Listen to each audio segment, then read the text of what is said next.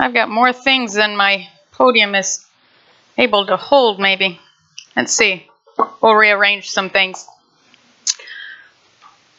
Well, today is Easter Sunday. The title of today's message is This Changes Everything. John G. Lake, founder of the Healing Room, says Christianity is different from all other religions in the world.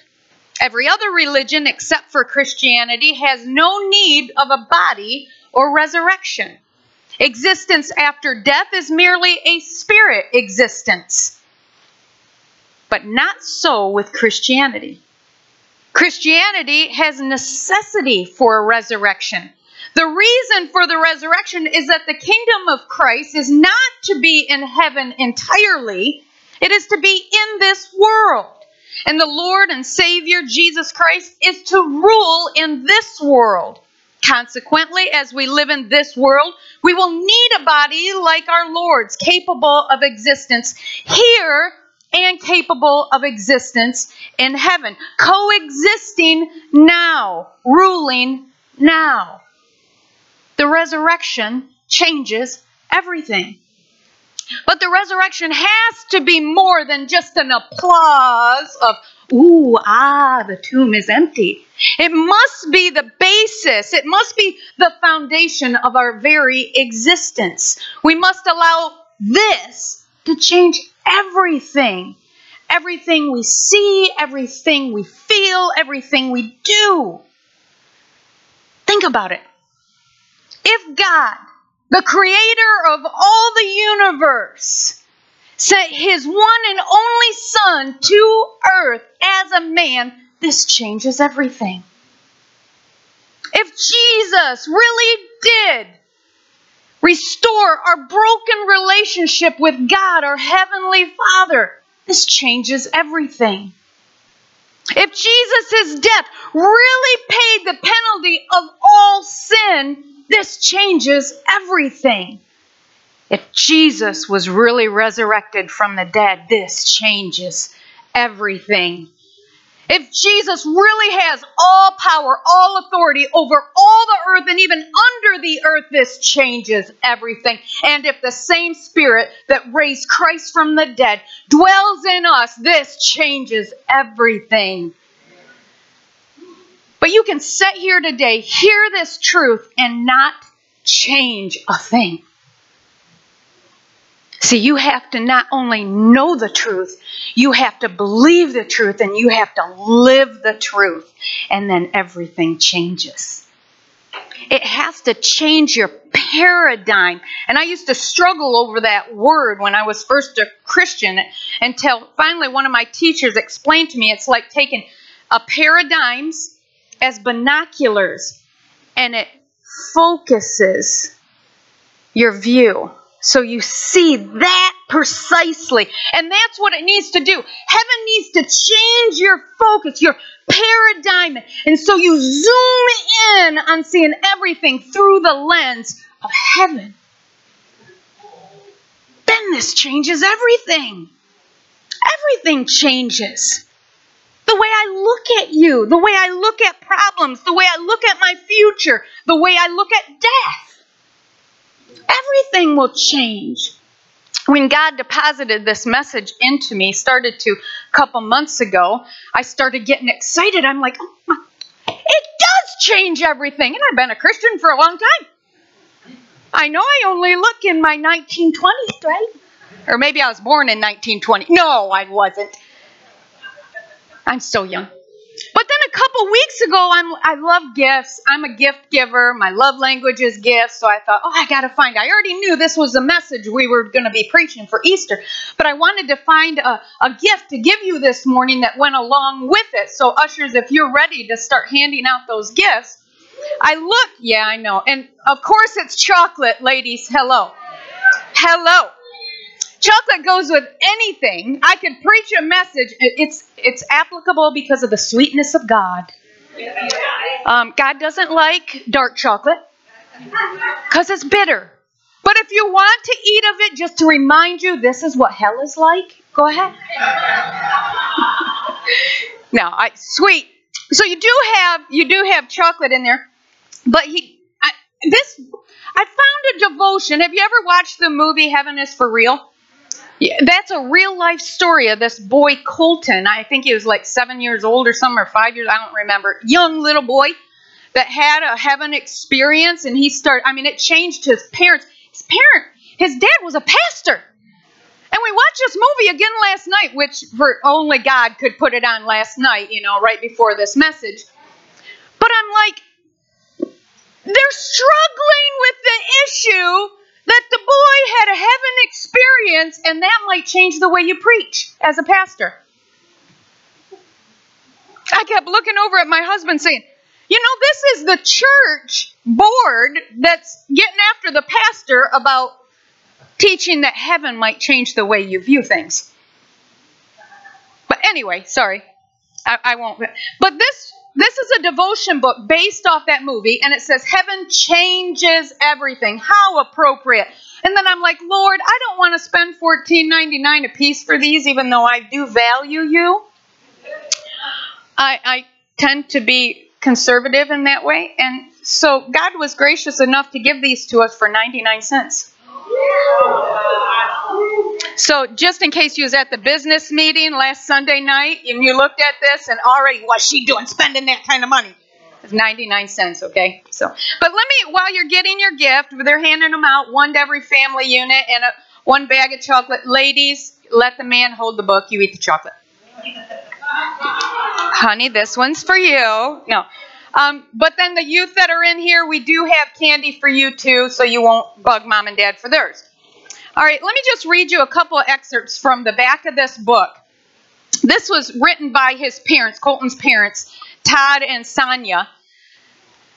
Todd wrote here uh, Imagine being completely fearless on earth because you know that after this life you are going to heaven. And you know, really know you're going to love it there.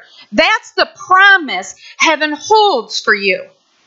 That's the promise heaven holds for us. That's how it changes everything. Whatever situation you're going through right now, keep that promise in mind. Todd goes on to say, I long for heaven and often wish I could get there sooner rather than later. Sometimes I even dream about it.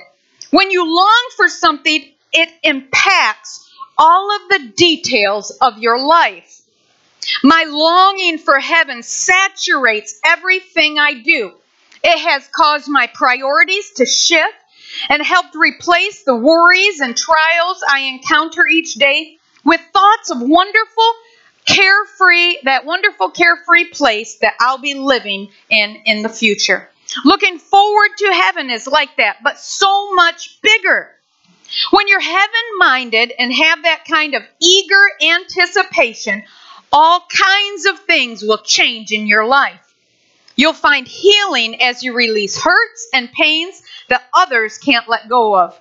You might not have the answers to all of your present day issues and challenges, but you know that one day you'll get those answers in heaven.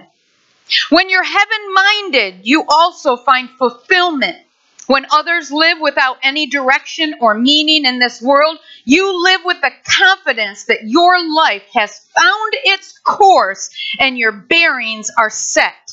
You know your destination is heaven. When you're heaven minded, the only thing that matters here in the long run is what? No, it's who you take with you. Who else is going to be there because of the boldness confidence, peace, and fulfillment you've shown as you live a heaven minded life on earth. See, heaven changes everything. You have to get this. You have to shift your focus. You have to hone in and, and focus in. So, like everything you do, everything you say, everything you think, everything you live for, everything you long for is focused in with heaven in mind you understand this changes everything. Turn with me in your Bibles to John chapter 3. We're going to spend the majority of our time in John, which out of the Gospels, John is called the, the love chapter, the love book.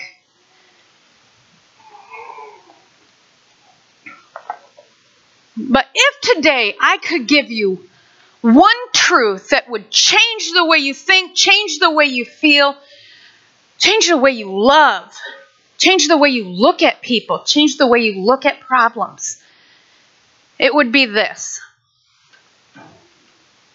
that the resurrection proves God's so loved. Do you understand if the story played out any other way?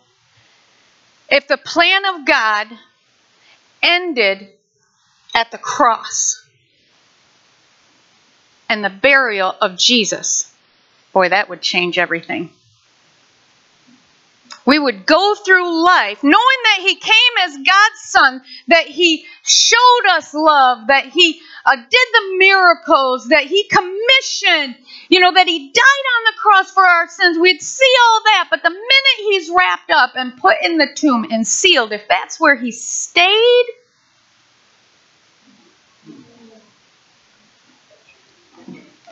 We'd go through life with a stutter in our step. Uh, uh, uh, uh, even if we had the rest of the gospel that said he now seats, he's seated now at the right hand of God.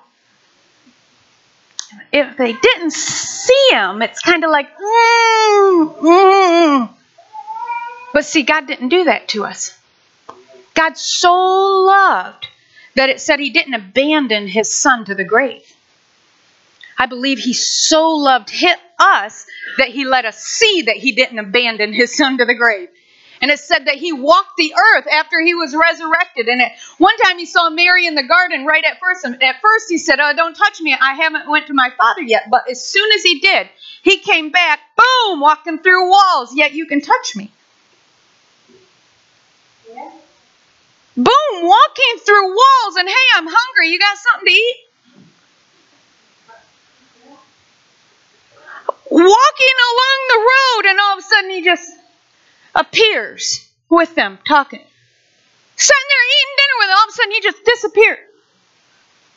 But he was eating with them.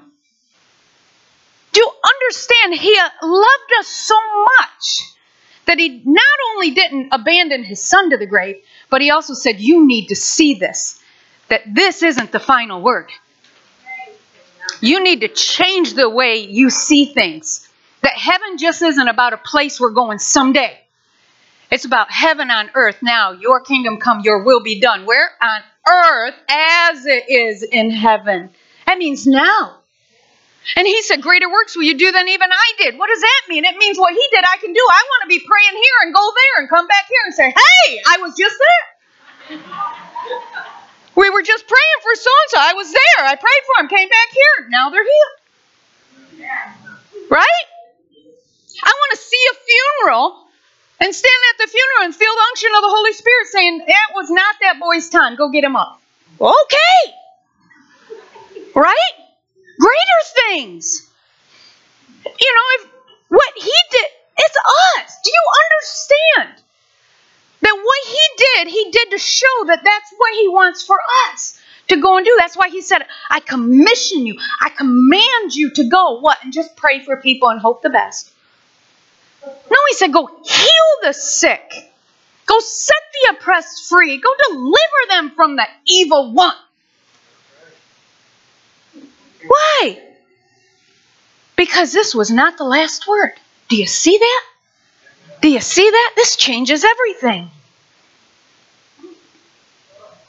We're going to look at the extreme shift that can take place in your life if you hear this truth Believe this truth and start living this truth. That one, God so loved. One, God so loved. Two, that Jesus showed us how to love. And three, that we are commanded to go so, S O W, love. You like that play on words? That was so creative. I'm not that creative. But here's God so loved. God so loved. John 3 16. How many has heard that scripture before? You've been at the football games and seen the sign being held up, right? Let me challenge you, like I do every week. When you read the Bible, stop reading it. Study it. Eat it. slow down. Look at every word. They're there for a reason. God is a big God, but He's also so big that He loves detail. So when He puts a word in there, like I've told you before, that says therefore, what are you supposed to do? Find out what it's there for. Means go behind that and study therefore, because I just said this, therefore. Listen, in John 3:16 it says for God so loved. Have you ever signed a card and at the end you just put love Hannah, right? But then there's some people like Braden, you'd probably what love you so much, right? Braden's like, yeah, baby. She does that with little hearts and exclamation and hearts and hearts and hugs and kiss, right? Loves you so much. God so loved the world. So loved the world that he gave his one and only Son, that whoever believes in him shall not perish, but have eternal life. The last word doesn't stop here if you believe in him. And he says, For God did not send his Son into the world to condemn it, but to save the world through him. God so loved the world. God so loved the world. And listen, this was not a world that was in a perfect place. This was not a, a world of perfect people says, While we were yet sinners, Jesus died for us. So God didn't sit back on his big throne, look over at Jesus. He actually he'd look over this way, right? Because he sits at his right hand and say, "Oh, there they did it. That's it. We're done. You got to go now." Now look what they did. No, it said he so loved the world so it wasn't your sin that drew him or, or compelled him to send his son. It was his value. It was his redeeming. It was not that God is loving, it's God is love. That his heart, his love compelled him. I got to give my best to redeem them back. It was his love, the value that he has in you. He sees in you that he said, I have I have to give my best. And this one used to, I'm telling you, when I first heard that, because I grew up in the church and then I backslid as a teenager, I used to hear this God sent his son, and it would make me so mad. I'm like, you wimp. Send your son? You couldn't come down here. I know, you're like, stand away, lightning's coming. God's not afraid of your honesty with him, really. And I used to get so mad. What kind of God would send his son to do his work? Didn't make any sense till I had my first child. Everything changed. Because what does mama heart or papa's heart say? You can do whatever you want to to me, right? Go ahead. Don't touch my kid. Don't touch my child. Now everything changes. Now, when I read, God sent his one and only son, my heart went, oh, no. Now I can see the weight of that. Now I can hear the Father's heart that, you know, I, value them so much. I love them so much. I love the world so much. I'm going to give, not just himself, but his son. Now that means something. God so loved the Christian must understand that this John 3:16 scripture is not just a call to salvation. Listen carefully. Because too many times we get familiar with scriptures and we almost familiar the meaning right out of them. We rattle off things that we've memorized and for some reason actually you're spouting it off like an incantation. And and you do, you don't take the weightiness of it anymore. Please be careful with that. God so loved the world means that that love, like I said, is not God loves the world, but He so loved the world that we have to understand when we can accept that, when we finally take that, that God, make it personal, God so loved me that he sent his only son. That when we surrender to that love, when we open up and say, God, I try to, but I'm just, I, I, I can't compare to loving you like you need to be loved. See, we don't have to earn God's love. We don't have to do all the right things to get God's love. We have to surrender to God's love. And when we surrender to His love, Lord, here I am, all of you, all of your love in me. I lay everything else down. Then His love comes in, and it's said that it completes us. That means it fills every fiber, every little nook and cranny in your life in such a complete way that there's no empty parts in you. You wonder why you get easily offended, why you get easily angered, why your emotions are up and down based on who hits like and who hits dislike. Why didn't I get 50 likes on my dinner last night, you know? And now the whole world hates me. It's because you've got empty spots. You've got empty spots. And you said, Oh, no, no, no. I, I, I don't care what other people think. Well, these triggers, these things that go off in you, those roller coaster of emotions and easily angered here and offended here, and this person didn't say this and that person didn't, they reveal empty spots. And I'm going to show you that. When you uh, finally let it all go and let God so love you to fill you completely, it doesn't matter what he says, she says, he didn't say, she didn't say, he did, he didn't do. It doesn't matter because it's God so loves me. Point two that now Jesus shows love. Jesus showed love. Look over at John chapter 13. Let me show you this. John chapter 13,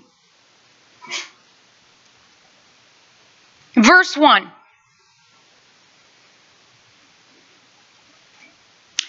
It was just before the Passover feast. Jesus knew that the time had come for him to leave this world and go to the Father. Having loved his own who were in the world, he now showed them the full extent of his love. He's going to show them the full extent of his love. Let me show you how he did this. Verse 3 because Jesus knew that the Father had put all things under his power and that he had come from God and was returning to God. Because Jesus knew God loves me. He was so filled and so full of God's love that he was able to stand up and show them the full extent of love. And it goes on to say, Verse 4 So he got up from the meal, took off his outer garment, wrapped the towel around his waist, and began to wash their feet.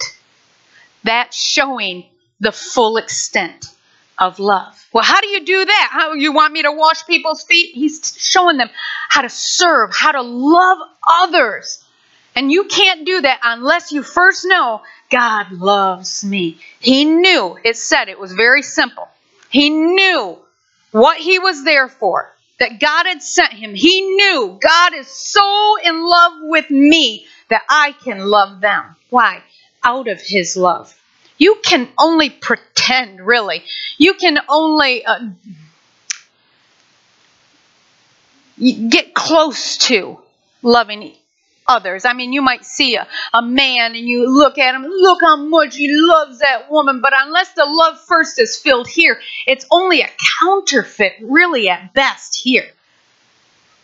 You understand that we cannot love the way love is meant to be loved unless it comes from God. And then we can love through. Jesus couldn't even love before he was loved, before he knew love course, at the beginning, he was with he was with God, right? He knew love. But it's like he had to strengthen himself again and say, okay, I know what I'm here for. Okay, God, I know you love me. Okay, you know why? He's about ready. He's about ready to face it all. He knew it was time for him to go. I think this is a good time. I think we're going we're not pausing here. I'm going to continue on. But if the ushers are ready to start handing out communion, this is what they were doing right here at this point. But while the ushers are handing out communion, first let me just explain to you if you don't know what communion is, um, Jesus was sitting here with the disciples, and it's called the first day of the Feast of Unleavened Bread. When it was customary to sacrifice the Passover lamb. He's eating this meal together with him. Jesus, knowing, knowing he is the spotless Lamb of God. I've got that one. Jesus, knowing that he was a spotless lamb, prepared to die for the sins of the world, he now shares this intimate meal with them, appropriately called communion. Communion. It's an intimate meal. Intimate meal. Communion. Showing them the comparison between these symbols before them on the table and what the sacrifice he was about ready to make. So while they're handing this out, let me just paint you a picture here because again, we're talking about Jesus is showing love. It says, because he knew that God loved him, he was able to show the full extent of his love. See, back in the Bible days, it was customary at this time, you know, his disciples went to him and said, Hey, it's about the Passover time. Where do you want to go and, and take the meal together? And he says, Hey, go into this town and ask this person, Where's the upper room for me, the room you prepared for me, and, and then put it together. It will be there, just like I said. Of course, Jesus said it, right? So they go, they prepare the room, upper room, they prepare, you know, the table and everything. Well, it's customary that when you come into a doorway, right there by the doorway is a water basin and a towel to wash their feet before they step up to the table and, and sit down. They had to wash their feet. But it wasn't their job to wash their feet, it was a servant's job to wash their feet. But the Bible says that it was here that they were already sitting around the table. And Jesus looks over at the doorway, noticing there's a water basin sitting there and a towel. And everybody sitting here, nobody washed the other's feet. So it says that he stepped up, walked over to the water basin, took off his outer garment, took the towel up, wrapped it around his waist, took the water basin, and began to wash the disciples' feet. Think about that.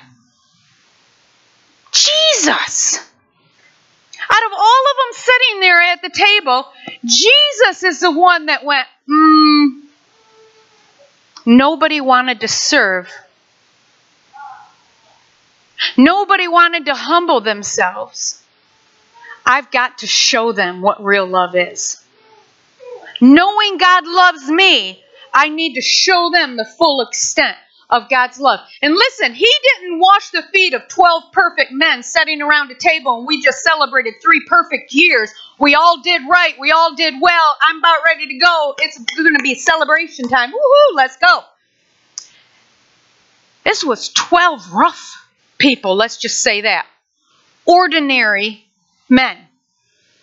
But not just ordinary men. In there was Peter, who while he was getting ready to wash his feet, Peter tucked up his feet. Jesus, you can't wash my feet. And he says, Peter, unless I wash your feet, you'll have no part of me. And yet he's looking in the face of the one who, at his darkest, deepest hour, he's going to run from him. Jesus knows that. Because he even warns him later and says, Dude, you're going to you're going to run away like a scared little girl. When I need you the most, brother, you're going to abandon me. Okay, he didn't say those words, but close enough. Right? You know, and I used to wonder, why did he tell him that? Where was Peter's head? Why didn't he go, duh? You know, he told me this was going to happen. Told him to strengthen his heart. Because there's nothing greater than to hurt the one you love. But he was looking at Peter knowing that he was going to run from him, and said, Give me your feet. I'm going to wash them. And then he goes on through the rest of them and he grabs a hold of his betrayer's feet and he washed them just like he did the rest. Do you understand that God's love, that's what he was showing, the full extent, is not based on your you, what you do or what you don't do. You understand? There was both of them right there. It's not what you do, the mistakes you make. It's not on what you don't do, the, the things you fall short of all the time. You down on yourself and beat yourself up. It's not that. He loves you. Full extent of his love comes to both, to all. And he said, This is what I'm showing you. The full extent of love is that you can you can show this love if you're full of this love. When you know, and I'm moving out of his love. I'm moving from his love to love others. That's the communion that they were about. Then he sat down and he showed them something. He said, This body, this, this piece of bread here, is a symbol of my body. Why? It was about to be broken. And it said that he lifted it up, gave thanks to the Father, and then he shared it. And he said, Eat it now. Eat it now. He also reminded them to keep doing this. Remember me when you do this. Understand that he was looking again at his betrayer? He was looking again at his deserter. And he said, I love you both the same. You'll have part of me right here. It's with you. Take it. Communion together. So let's do this while you're holding this bread. Let's just thank, thank God. Thank you, Father, for sending your best was your son, your one and only son, to be broken for us in our place as our taking upon his body our penalty for our sin while we were yet sinners. Thank you, Jesus, that you willingly offered yourself. Your word says that nobody took your life from you, that you laid it down. Thank you. And we do this today and we do this in remembrance of you. Thank you for your broken body you gave in place for me. And let's take this together. You see, communion is that intimate time of fellowship where we understand God loves us so much. God's, God loves us so much that He showed His love by sending His Son. And then His Son showed His love by showing what it means to love from God's love. That you can love others. You can love your betrayer. You can love your deserter. You can love those that hurt you, those that don't even love you. You can love them all. And then the Bible says that he took the cup that set before him. This is grape juice. And what they drank was not blood, it was wine. And he lifted up the cup and said, This cup is my blood poured out for you. Listen to that. Poured out for you. Again, looking at his betrayer, looking at his deserter, everyone. That means that you don't have to clean yourself up to get right with God. This blood makes you right. His blood, His sacrifice, His death, His resurrection is the new covenant with you, with me. And He lifted up the cup. Thanked his father. I, I almost, because I paint pictures in my mind all the time, almost think he was lifting up the cup, thanking God for the opportunity he was given. I was the only one Jesus could say that could do this. Thank you for the opportunity, Father. Thank you for the opportunity. Even though later on it says that in the garden he cried, Lord, if there's any other way here at this 12th hour, if you got plan B, Father, I'm in. Right? Hearing no plan B, he goes, okay. No regrets, I'm in. We lift up this cup in remembrance of him, in remembrance of what he paid What he did It's not just for the forgiveness of sins, it's for our healing. It's for the renewing of our mind. It's for the new heart, new spirit, new covenant with him. We thank him. Thank you, Father, for your Son. Thank you, Jesus, for willingly offering yourself in our place. That you can redeem us, restore us better than before to a new relationship with God. Not only with heaven as our home, but also heaven here on earth now, coexisting now for your glory, to honor your name. We thank you. We remember you. Let's turn and get together.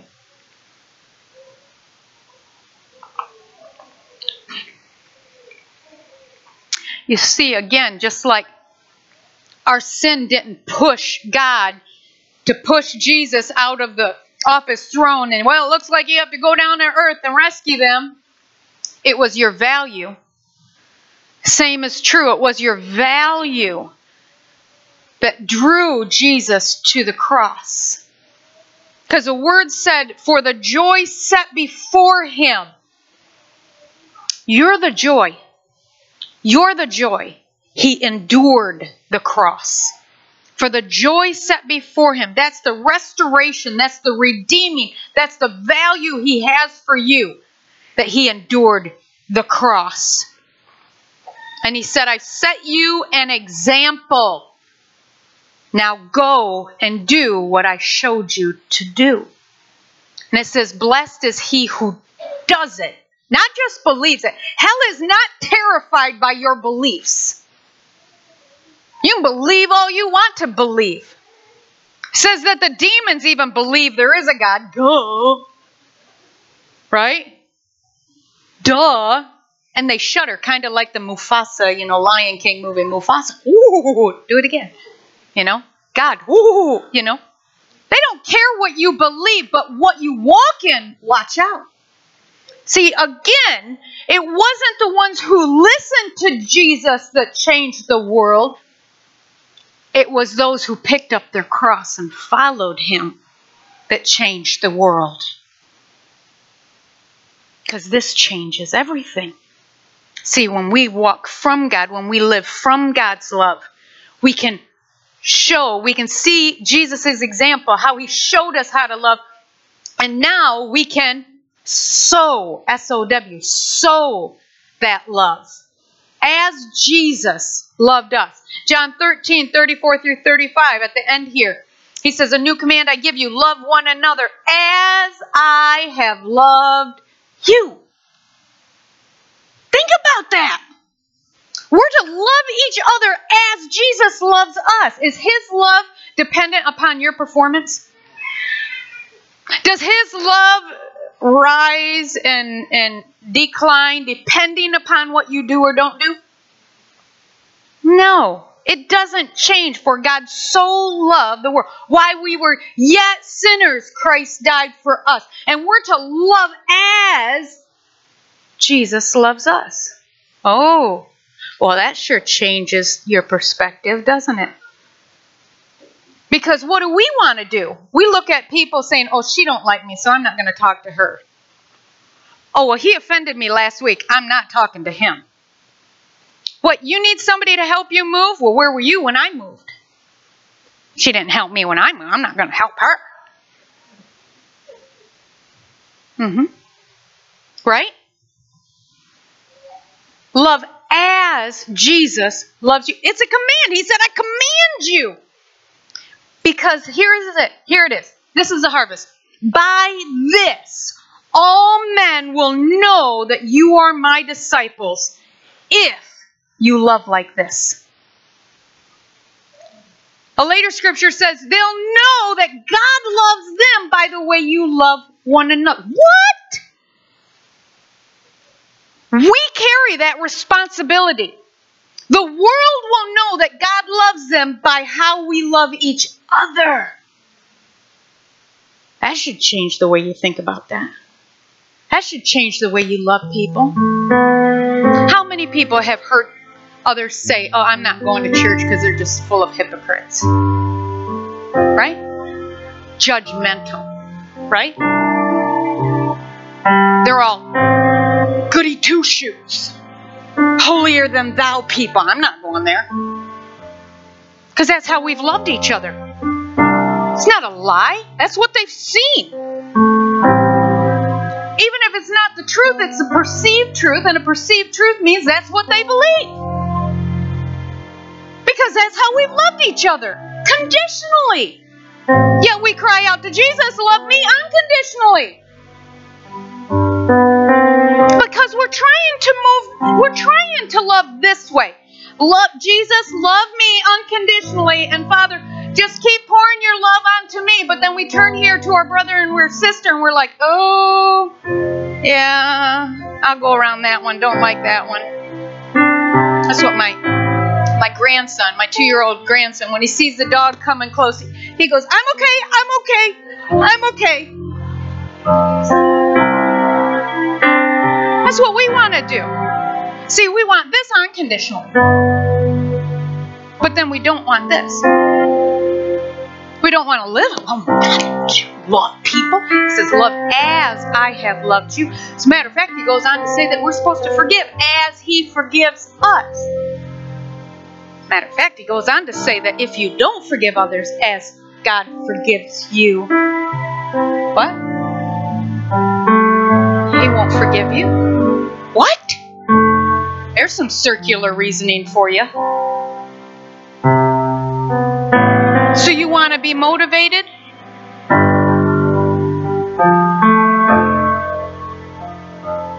If we're to love God,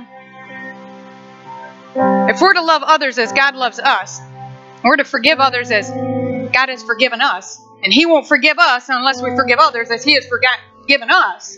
Well, that'll keep you going around in circles for a while. That should keep you moving, shouldn't it? Do you need forgiving? I, I don't know about you, but I need some unconditional, I need some total forgiveness all the time.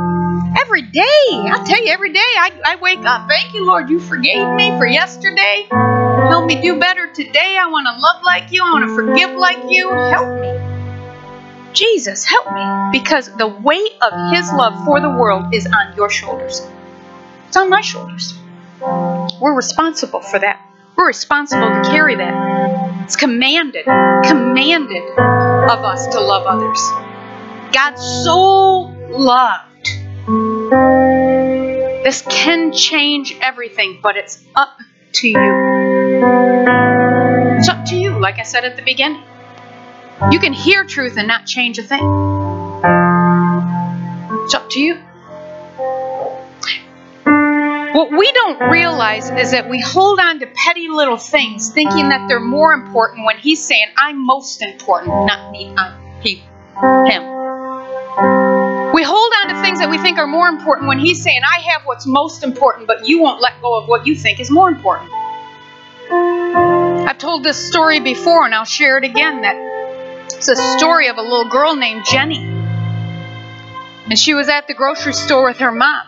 And, and at the grocery store, there was this little tinfoil box there with a little strand of pearls. And she's like, Mommy, can I have I mean, like five, six years old. Mommy, can I have I want to, want to, want to, want to, I want to. And mom picks it up and looks at the back. $2. Well, Jenny, $2. You have what, 50 cents in your piggy bank at, at home now? You do some extra chores. You can earn some extra money. Your birthday's coming soon. Grandma usually gives you that crisp $1 bill. Don't we wish we could still do that? And you'll save up for it yourself and you'll buy it yourself and it will mean more to you that way, right? I mean, that's a good mom. So Jenny got right home, got busy, started doing some chores around the house, went to the neighbor's house, asked the neighbor, could I pick dandelions out of your yard for 10 cents? And so she's picking dandelions. She's earning her money, and sure enough, birthday comes along, and grandma, $1 bill. She had $2 now, and she went back to the dime store, bought little pearl necklace, dime store necklace. She was so happy she wore those necklace, that necklace everywhere. It was her most prized possession. Look at, she felt beautiful. She was all dressed up all the time. Except she couldn't wear it when she took a bath because Mama said that it would turn her neck green. So we took it off during the bath time. But every night Jenny's dad would go to her bedside, read her a story, pray with her. And then he asked her one night, Jenny, could I have your pearls? Jenny goes, Oh, Daddy, no, not my pearls. Here, you can have my pink pony. My pink pony is beautiful pink. And you get a hairbrush with it because you brush that little mane like that. Here, Daddy, you can have my pony. And her dad says, No, that's okay, and gives her a kiss, and says goodnight to her. The next night, he does the same thing. Reads her the story, prays with her, and then asks her again, Jenny, can I have your pearl necklace?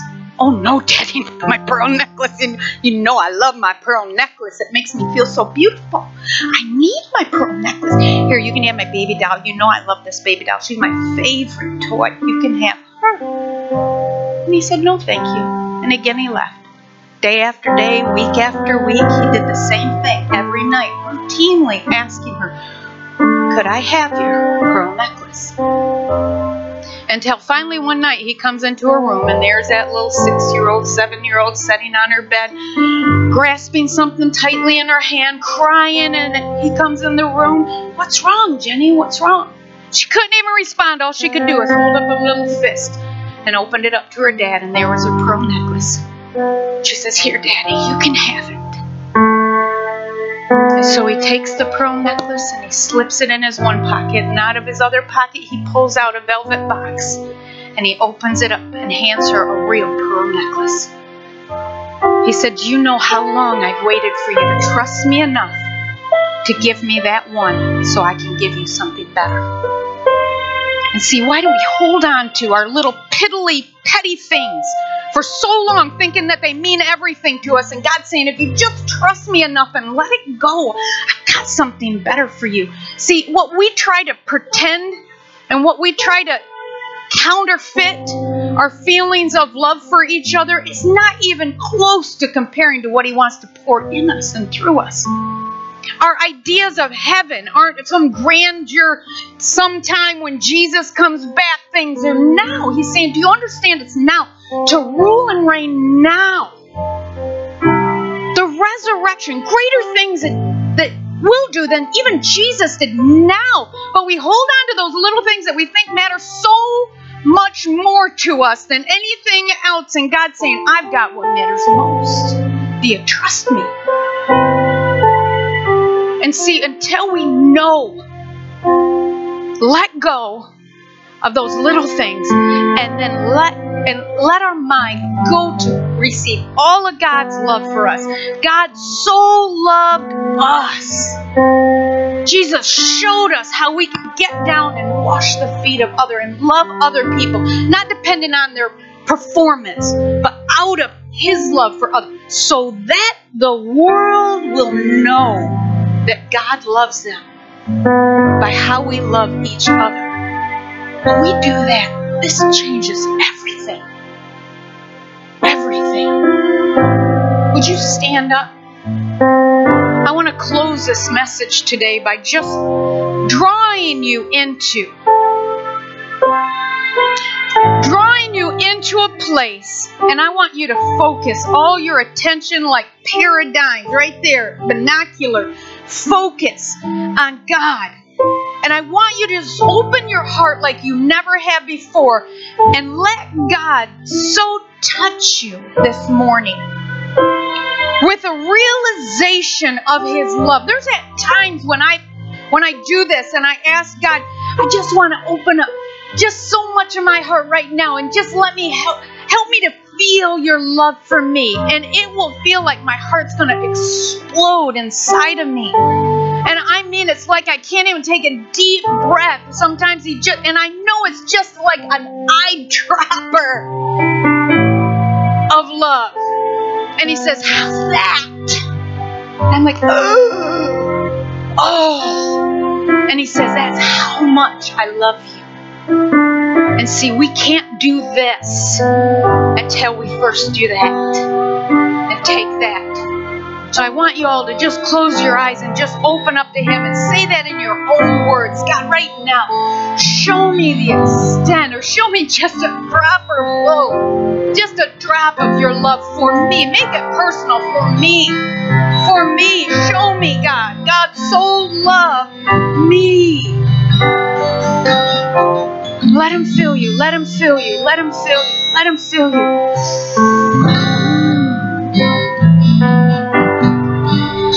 I believe that the Holy Spirit will come around, and at times, if you're listening for Him, if you're listening for Him, you'll hear Him. Bring to your mind, bring to your memory, maybe things you're holding on to or things that you're doing that He says right there, that, that's keeping you. That's keeping you from receiving. That's keeping you. It doesn't stop His love, but it keeps you from coming into His fullness. He said, if you just let go of that one thing right there, if you let go of those dime store pearls, I've got something better. And let go. If he's if he's touching things like that in your life, let it go right now. Tell him, Lord, forgive me. Held on to that for so long. Forgive me. Forgive me for that. Let your love wash through me. Let your love wash through me. Fill every area of my life, God. Fill me up so full, so full of your love, so I can love. As Jesus showed me how to love.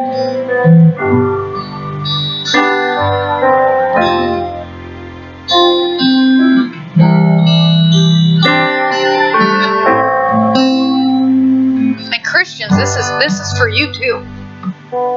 Because if you found yourself being easily offended or uh, hurt, it's just showing the lack in those areas, and just ask, just repent of them. God, I'm sorry, Lord, and I've lived with less than your full love.